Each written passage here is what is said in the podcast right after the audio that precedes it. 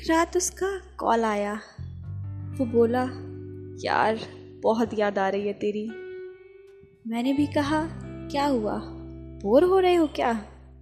वो बोला हाँ यार, दिल्ली से आने के बाद जैसे कुछ खाली खाली सा लग रहा है। सॉसी, मेरा क्रश। मैंने उसका निक नेम रखा था। आप सब गलत मत समझिएगा।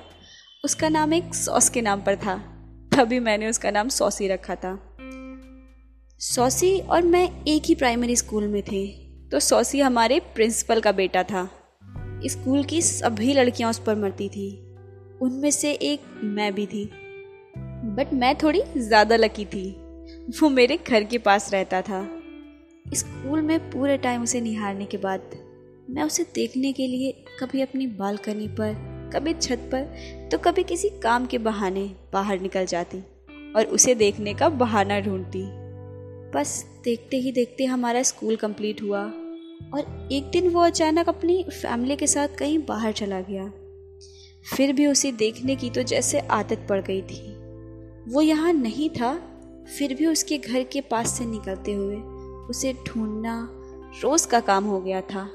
समय बीतता गया और मैं ग्रेजुएशन में आ गई, लेकिन फिर भी मेरी निगाहें आज भी उसे ही तलाशती।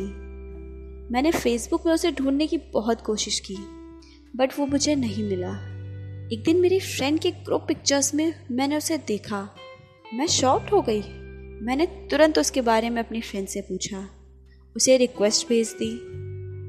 डर लग रहा था कि पता नहीं वो एक्सेप्ट करेगा या नहीं। लेकिन उसने एक्सेप्ट कर ली। मेरा तो खुशी का ठिकाना ही नहीं था। मैंने उसे तुरंत मैसेज किया। उधर से रिप्लाई भी आने लगा। मुझे तो ऐसा लग रहा था जैसे मूवीज़ में हवाएँ चलती हैं गिटार बजते हैं, पूरा फिल्मी सीन हो गया था। और खुशी में तो हमें कुछ कहाँ पता चलता है। मैंने उसे सब बता दिया। मैं कैसे उसे बचपन से पसंद करती हूँ, उसे निहारती हूँ, और वो मेरा क्रश है। अब क्रश है तो महाशय को हीरो तो बनना ही था। वो भी मुझसे बात करने लगे। फिर धीरे धीरे समय बीतता गया। उसने मुझे अपने पास्ट के बारे में नहीं बताया।